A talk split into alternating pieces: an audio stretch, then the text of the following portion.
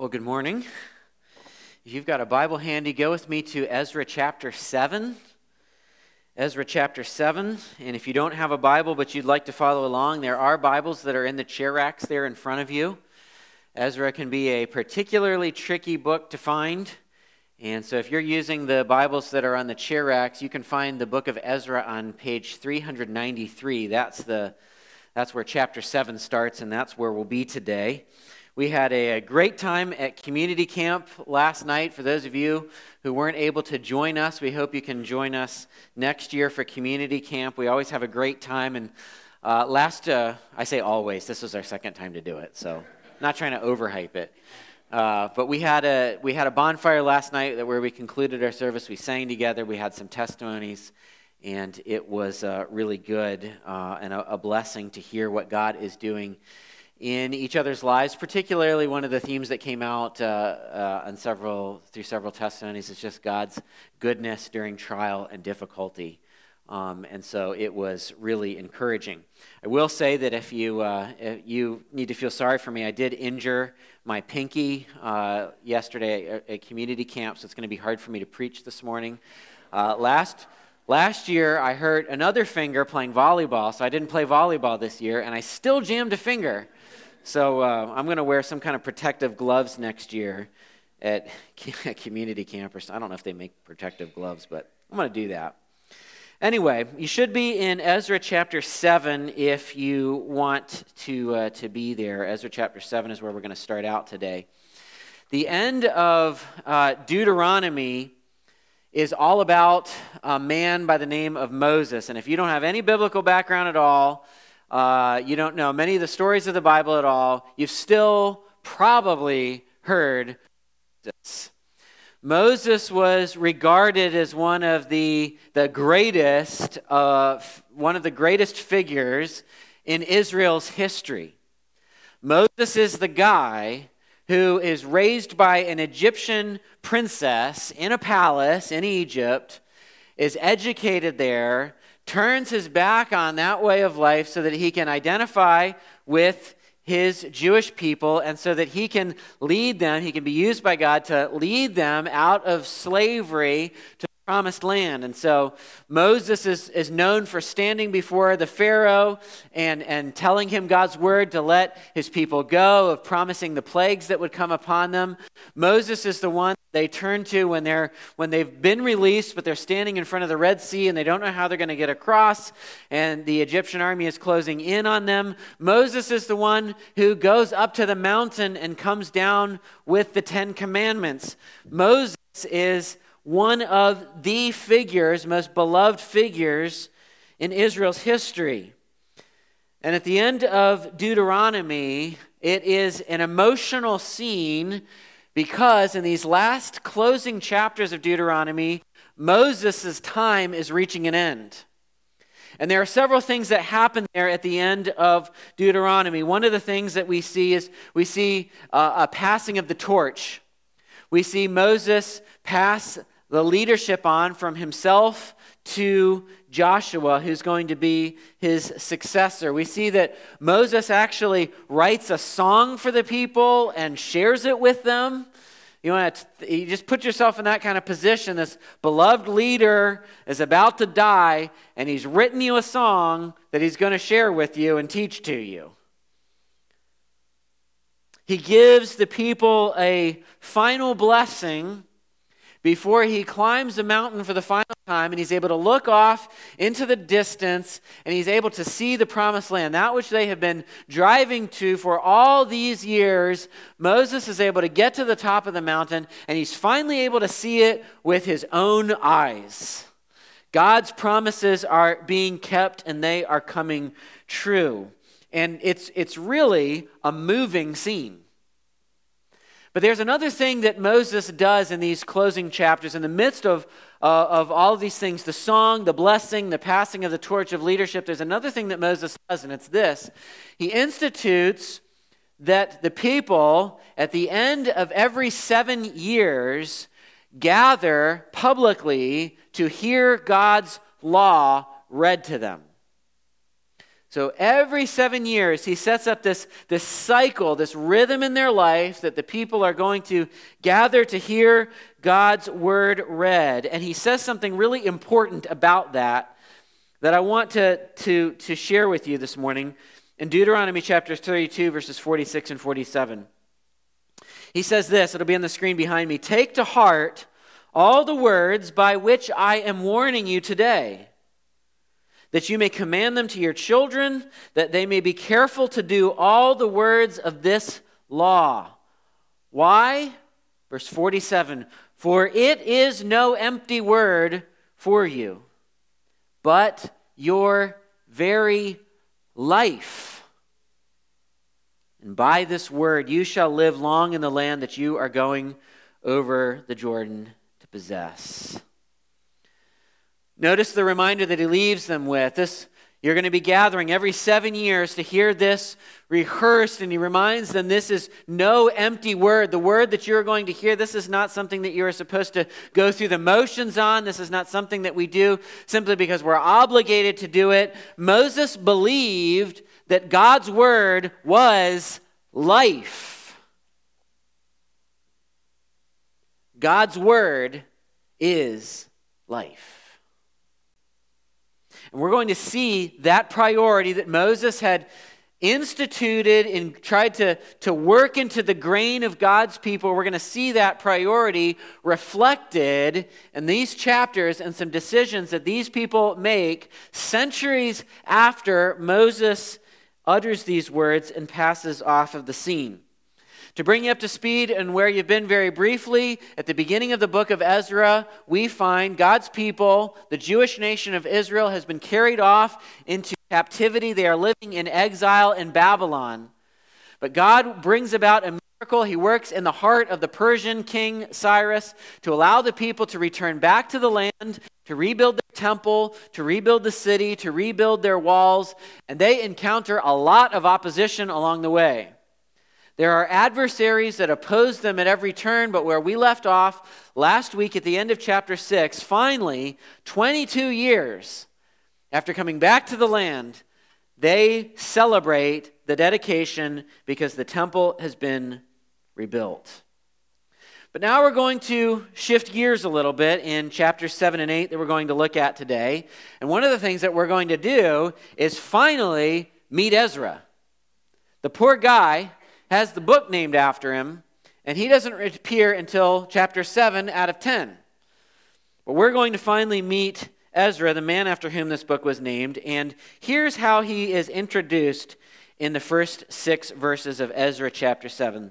The Bible says this Now, after this, in the reign of Artaxerxes, king of Persia, Ezra the son of Seraiah, son of Azariah, son of Hilkiah, son of Shallum, son of Zadok, son of Ahitub, son of Amariah, son of Azariah, son of Meraioth, son of Zariah, son of Uzzi, son of Bukai, son of Abishua, son of Phinehas, son of Eleazar, son of Aaron the chief priest. It's a tactical error for me to decide to read all those names.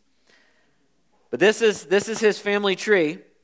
It says in verse 6 This Ezra went up from Babylonia he was a scribe skilled in the law of Moses that the Lord, the God of Israel, had given.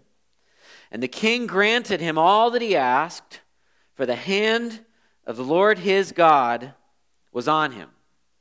Now, Ezra, the book of Ezra has hit us with some pretty significant time jumps as we've been working our way through the book. You're moving along, you think you know what year it is, and all of a sudden, the next verse, we've gone forward 100 years. We've gone back 50 years and we don't quite know what's hit us. Well, that's just happened.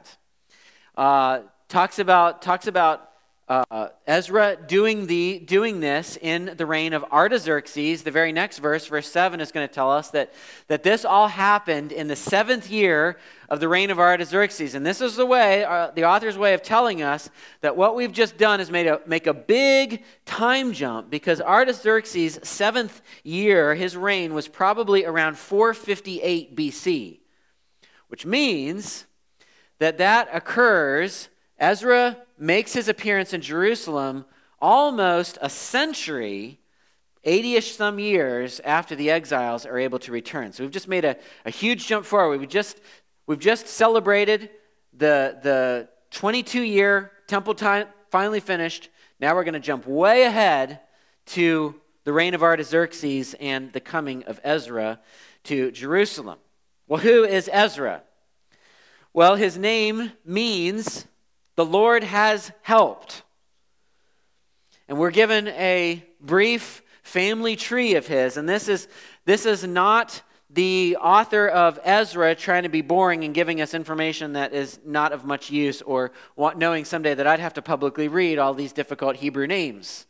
There's a reason why those names are included. There's a reason why this family lineage is traced.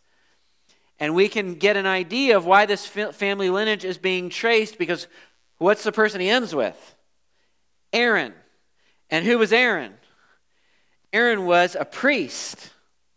So, what the author is doing here is telling us in a, in a subtle way that God is keeping his promises to his people. Remember, his people have been exiled from the land, their temple has been destroyed, they're not able to worship God.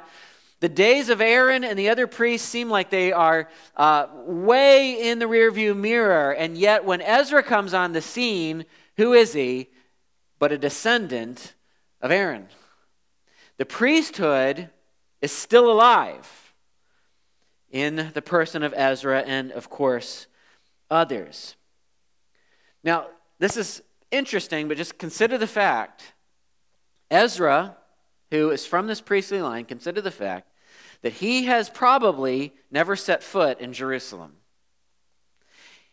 He never saw the temple. He never served in the temple. He, all he has probably known in his years of growing up, because of the time span from when the people go into exile, he was probably born in Babylon. But here he is. The Bible tells us that he is a man, in spite of the fact that he's raised out of his homeland, away from everything that his family knew, away from the temple. The Bible tells us that he was a scribe skilled in the law of Moses that the Lord of God of Israel had given. He is a man who has dedicated himself to knowing God's law and God's word. The first, what we would call the first five books of the Old Testament, the Pentateuch Genesis, Exodus, Leviticus, Numbers, and Deuteronomy. And verse 10 tells us that he had set his heart to study the law of the Lord, to do it, and to teach it in Israel. So that's the kind of person that Ezra is. And there are many Bible scholars that think that Ezra probably held some sort of official position in Babylon, because as, as we're going to see as we work our way through the material today, the king, Artaxerxes, gives a letter directly to Ezra. Allowing him to go back, and not only allowing him to go back, but, but giving him authority to see God's law enforced back in the land. And so that letter that Artaxerxes gives to Ezra is found in verses 11 to 26. And we don't have time to read that letter together. You can read that on your own time.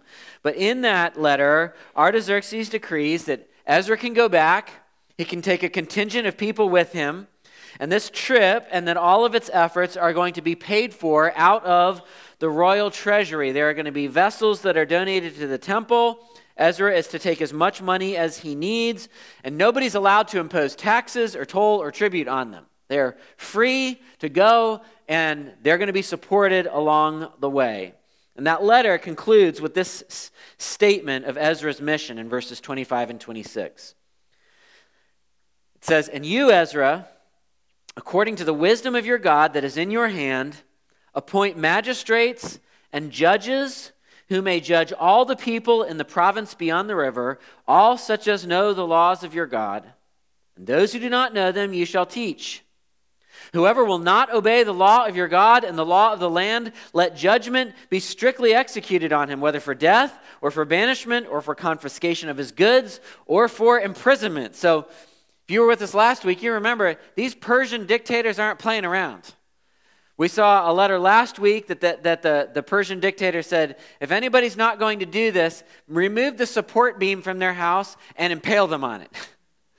now, personally, I think that's a little bit of extreme, but that's the way they uh, worded their official documents, and we see that here. We see Artaxerxes giving Ezra the authority to teach and enforce God's law. And so the chapter ends with Ezra's exclamation of thankfulness to God that he's been allowed to do exactly what God has put it in his heart to do.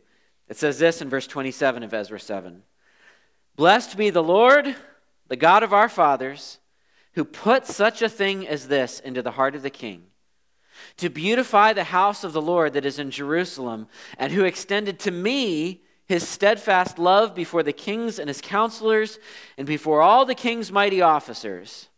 I took courage, for the hand of the Lord my God was on me, and I gathered leading men from Israel to go up with me. Now we move on to chapter 8.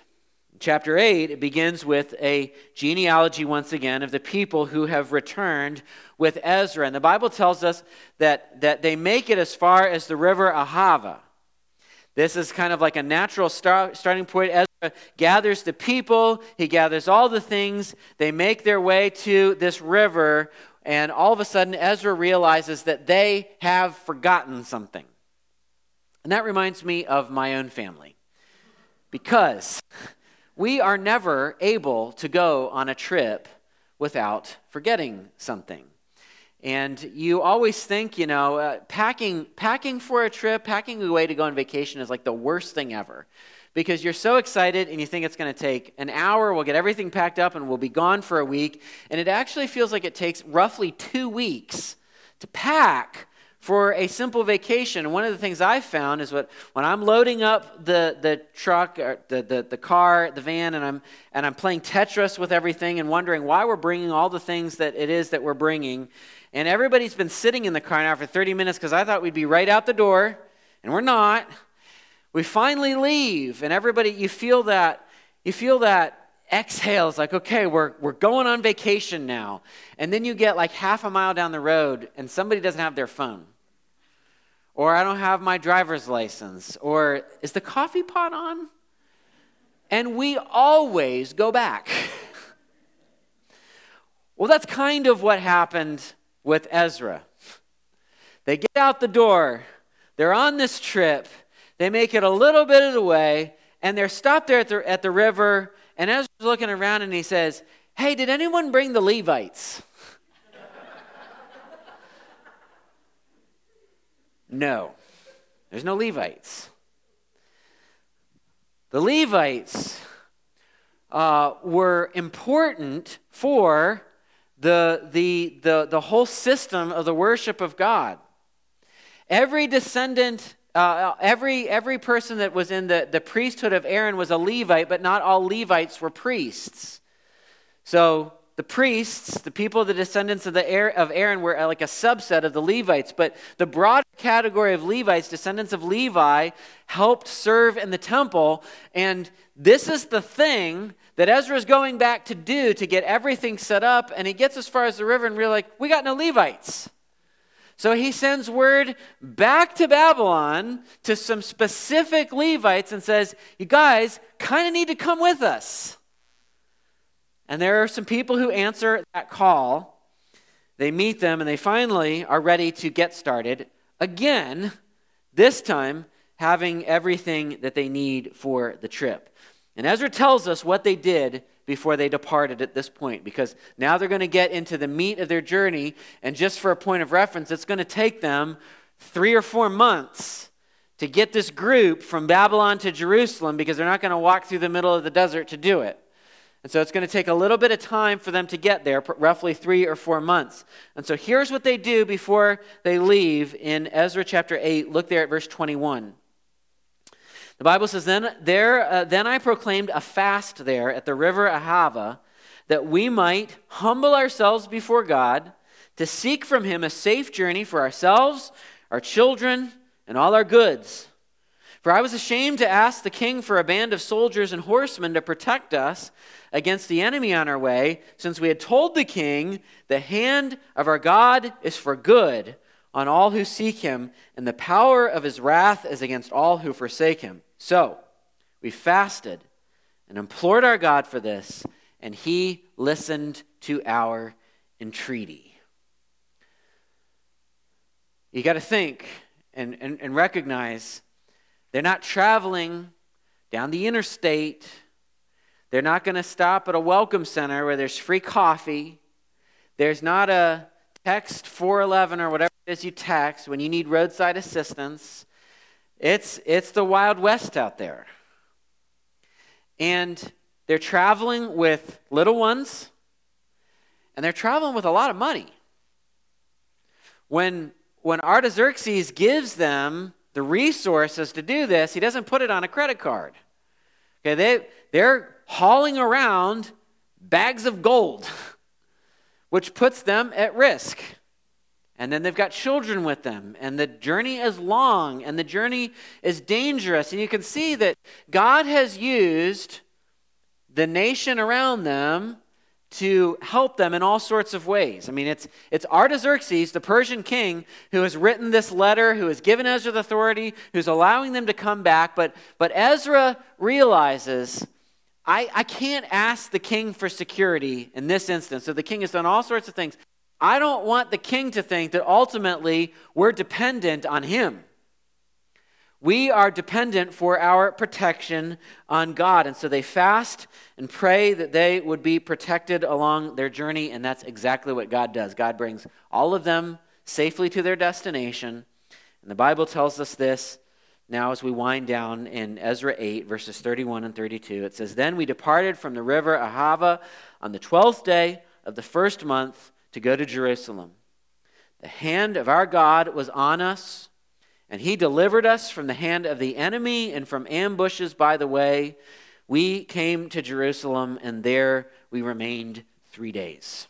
And the rest, the concluding verses of the chapter, describe the people giving offerings to the Lord and worshiping him.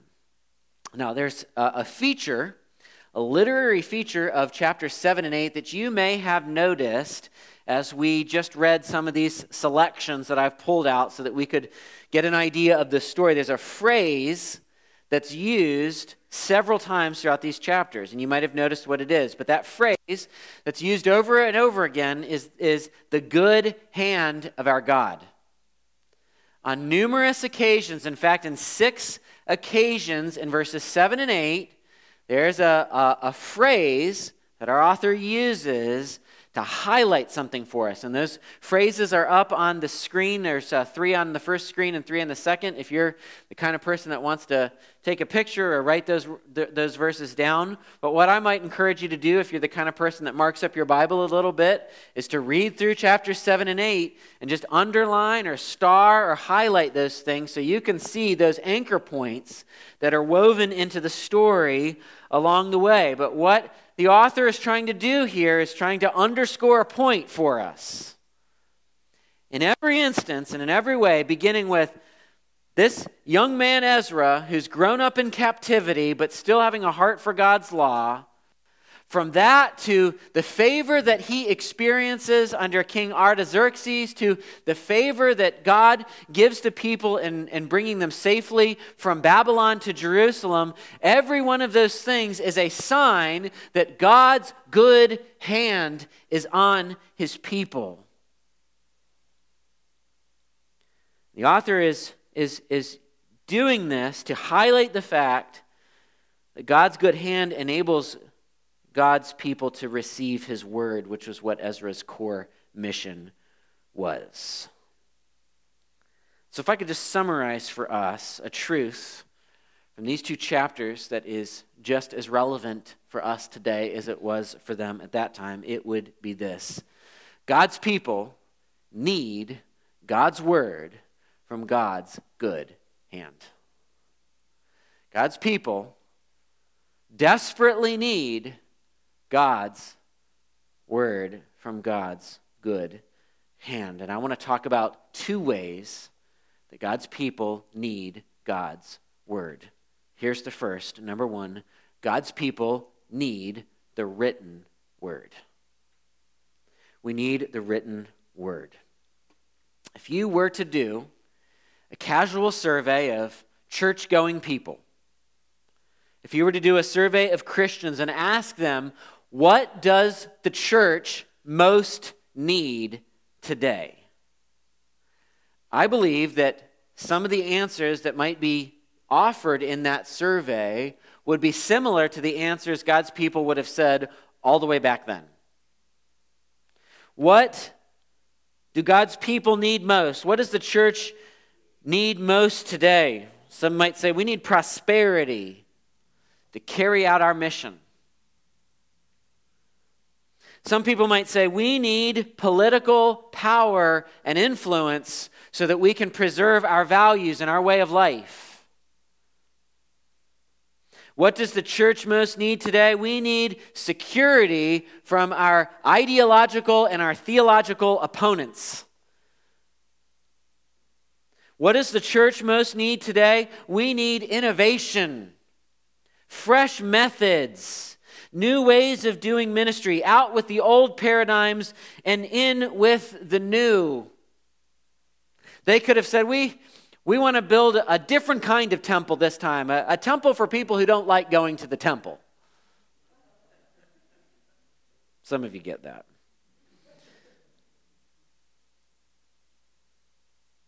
Let me personalize it. You think you need the most?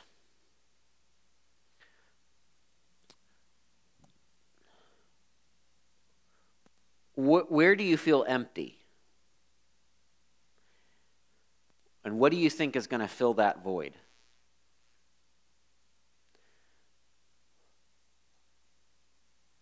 What do you think is going to give you life.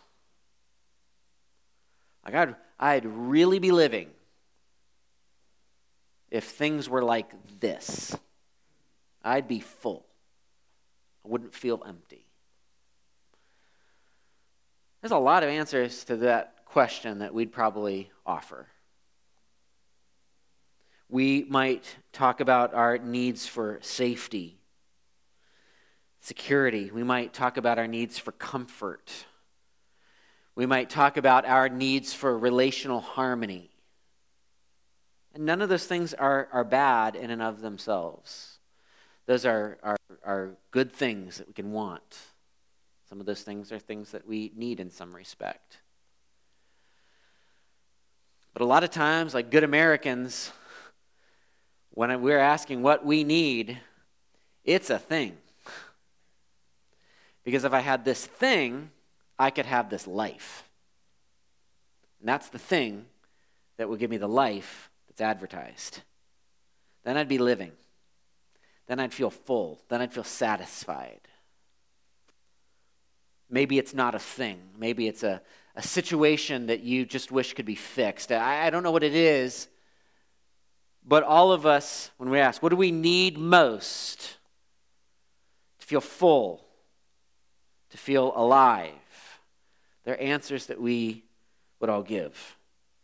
And not all of those things are wrong.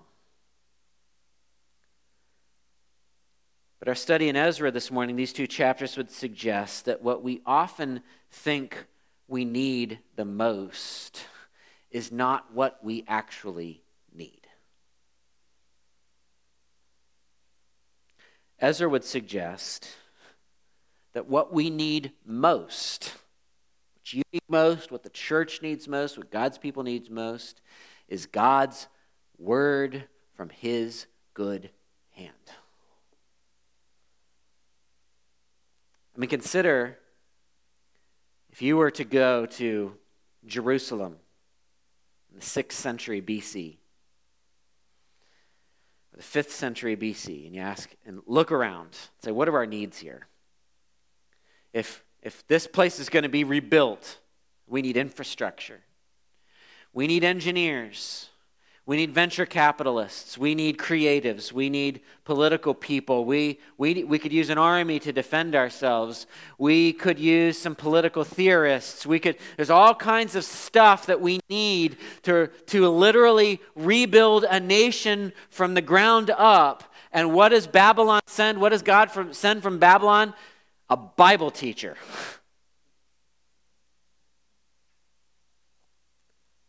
What?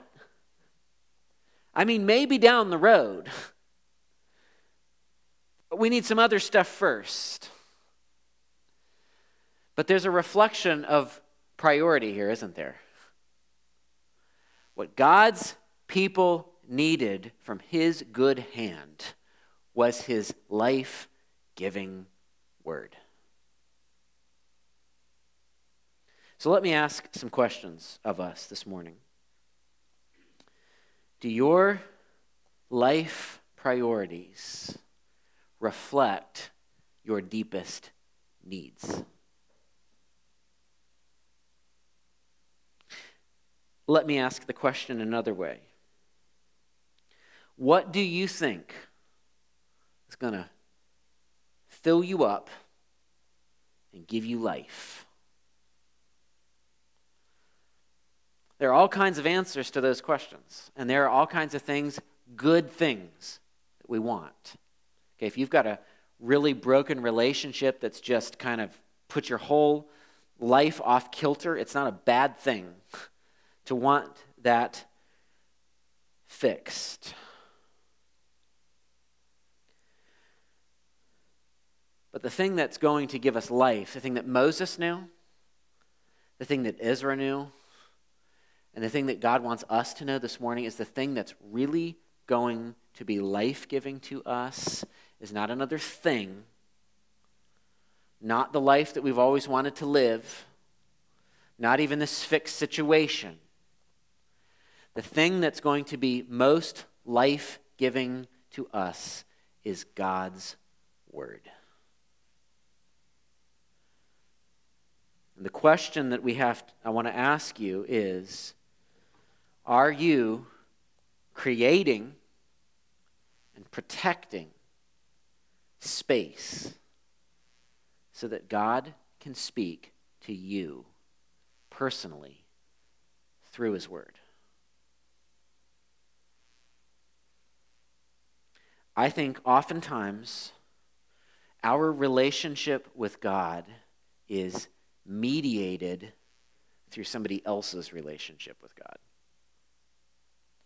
Here's what I mean by that we often spend more time reading what other people have said about God than what God has said directly to us. Now, let me be very quick and careful to say praise God that every country in the world in all the centuries has produced books, podcasts, articles, and sermons, and all sorts of things where we can learn from other people. And the Bible wants us to learn from those people. But we have to ask ourselves the question sometimes is everything I know about God mediated through somebody else's experience of Him?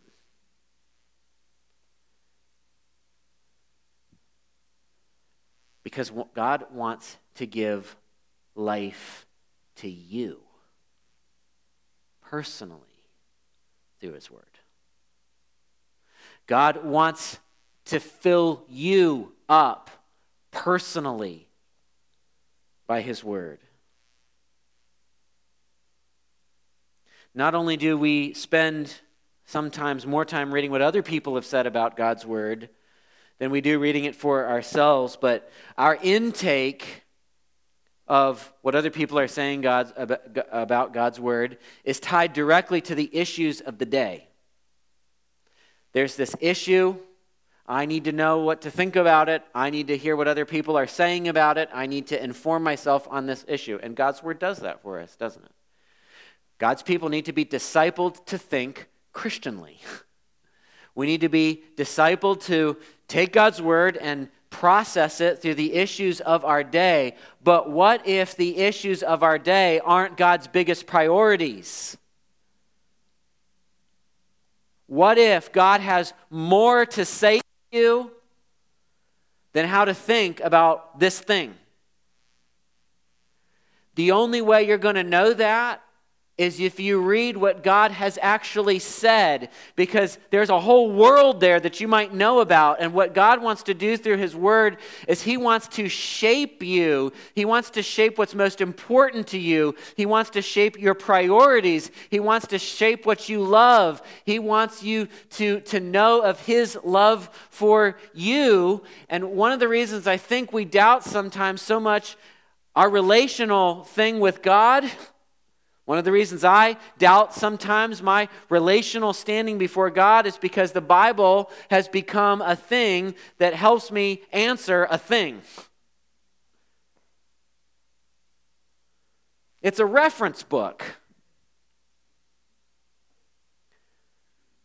And while it can be used for those things, if all our time is spent using the Bible to help us answer a thing, it warps us into people who use it primarily to defend or fight. Of course, the Word of God is described as a sword. But God's people desperately need His life giving Word in the Psalms prophets, the Gospels, Revelation, the books of history, the epistles in the New Testament. We need all of it.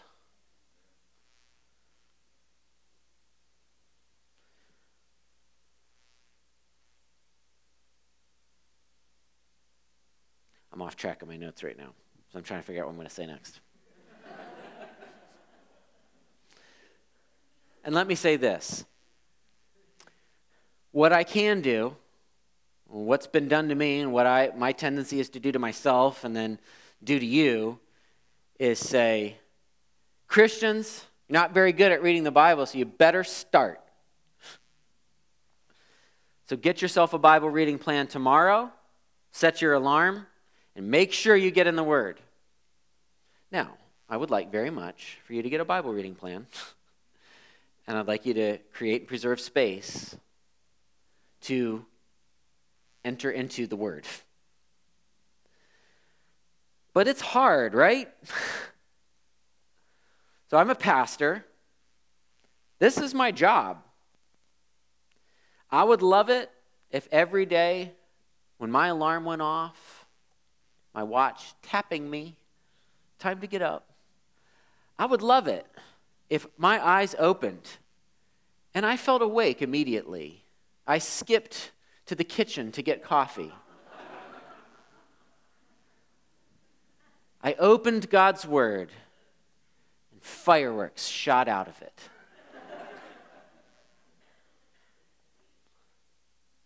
That's not my experience. we want fireworks, we want puppies and rainbows and unicorns. We want that kind of stuff. But a lot of the Christian life is ordinary. It's day in, day out faithfulness. Developing patterns and rhythms where even though I'm not very much awake, and even though my journal after my Bible reading, which my journal uh, is read Bible, Period. End. However, in the ordinariness, I don't want us to miss the opportunity that's there. Moses prayed a prayer to God Show me your glory. And God passed by him and, and showed him this brilliant display. It was brief and it was small, but it was amazing. And I wonder if we ought not approach this with a little bit more expectation. Fireworks aren't going to shoot out of it every time you open it. And you're going to spill your coffee on it. And you're going to do what I do sometimes, which is write in your journal, read Bible. But you are going to get up, or at night, whatever, whatever you do. You are going to do it if you believe that there's one thing that's going to fill you up. You are going to do it if you believe that there's life to be found here. That there is a living God who will speak to me here.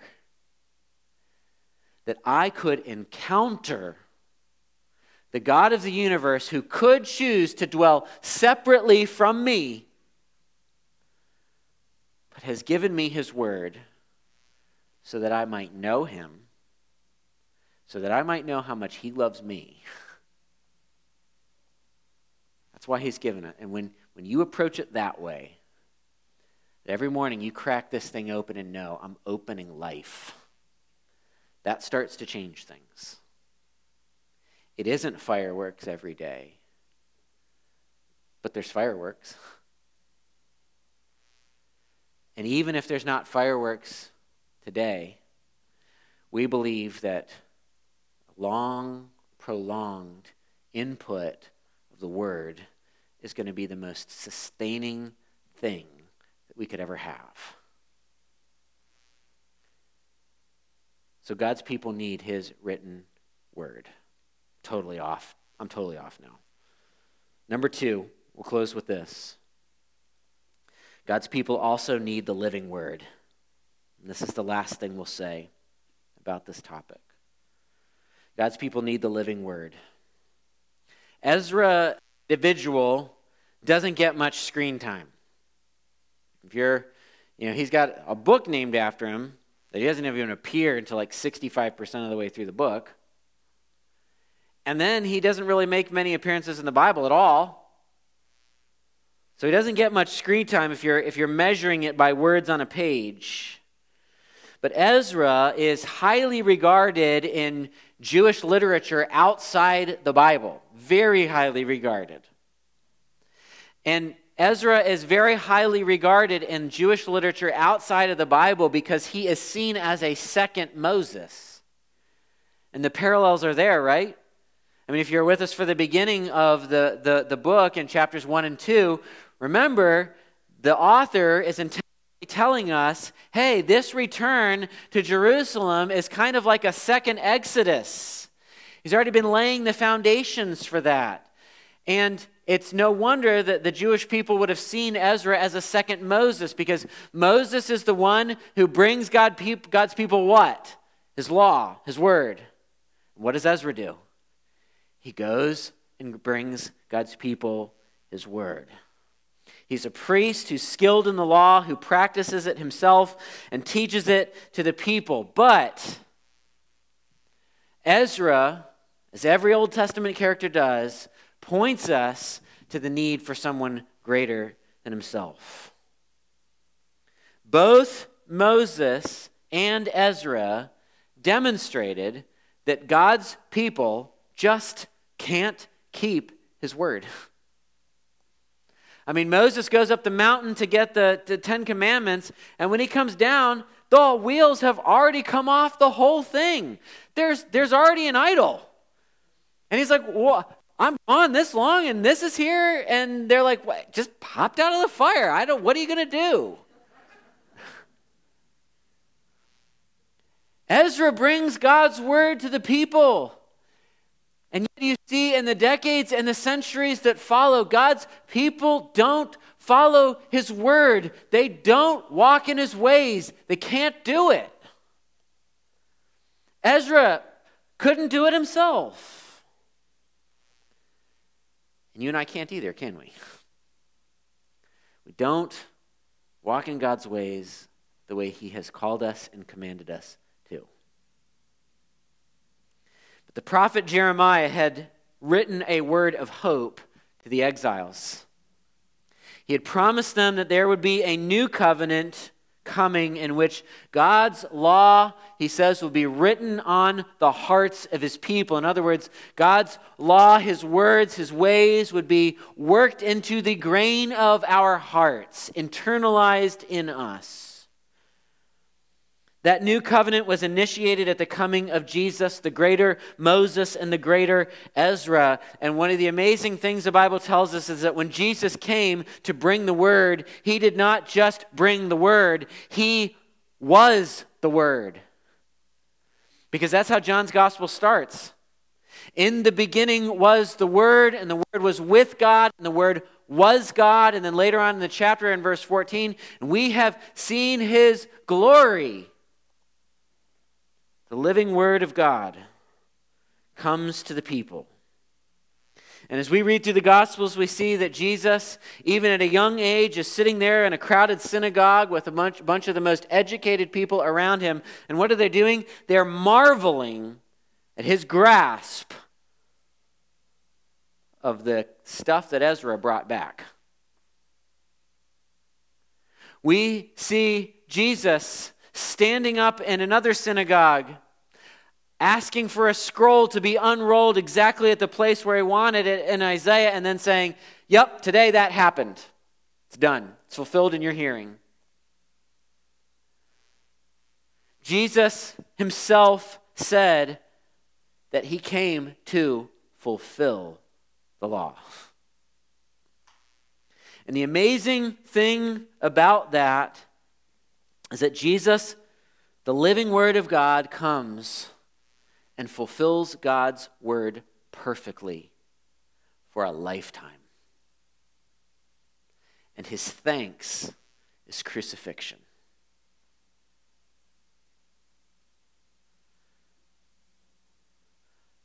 But remember what I said? The word gives life. Jesus, the living word of God, does not stay in the tomb. He resurrects. And the Bible tells us that the word gives the living word of life to all who put their trust in him. The good news of the gospel that weary Christians and people who aren't Christians at all need to hear this morning is that at every single point where you have failed to keep God's word as you should, and you failed a lot, So have I. At every single point, Jesus has kept God's law perfectly. And he offers a great exchange. You see, the punishment that we deserve for disobeying God's word and God's law is God's judgment. And Jesus spoke of hell as a real place he died so we don't have to go there.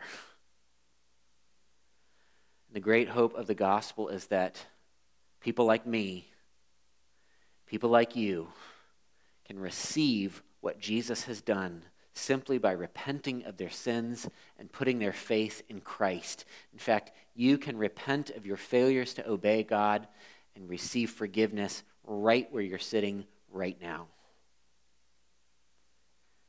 The good news of the gospel is that any person that comes to Christ in faith, Jesus gives us new hearts. Hearts that have God's law ingrained in them. We don't obey perfectly, not by a long shot. But God is making us new. He's changing our heart's orientation towards His Word, where we once saw it as something that did nothing but condemn. Now we see it as a never ending source of life.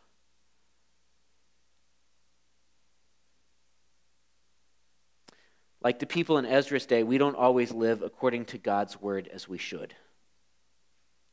But like the people in Ezra's day, God's good hand is on us. Because the living word has come obeyed God's for, word for us in a way that we never could, changed our hearts so that we love it and want to know it. So Moses, as it turns out, was right. It is no empty word. It is your life. Let's pray.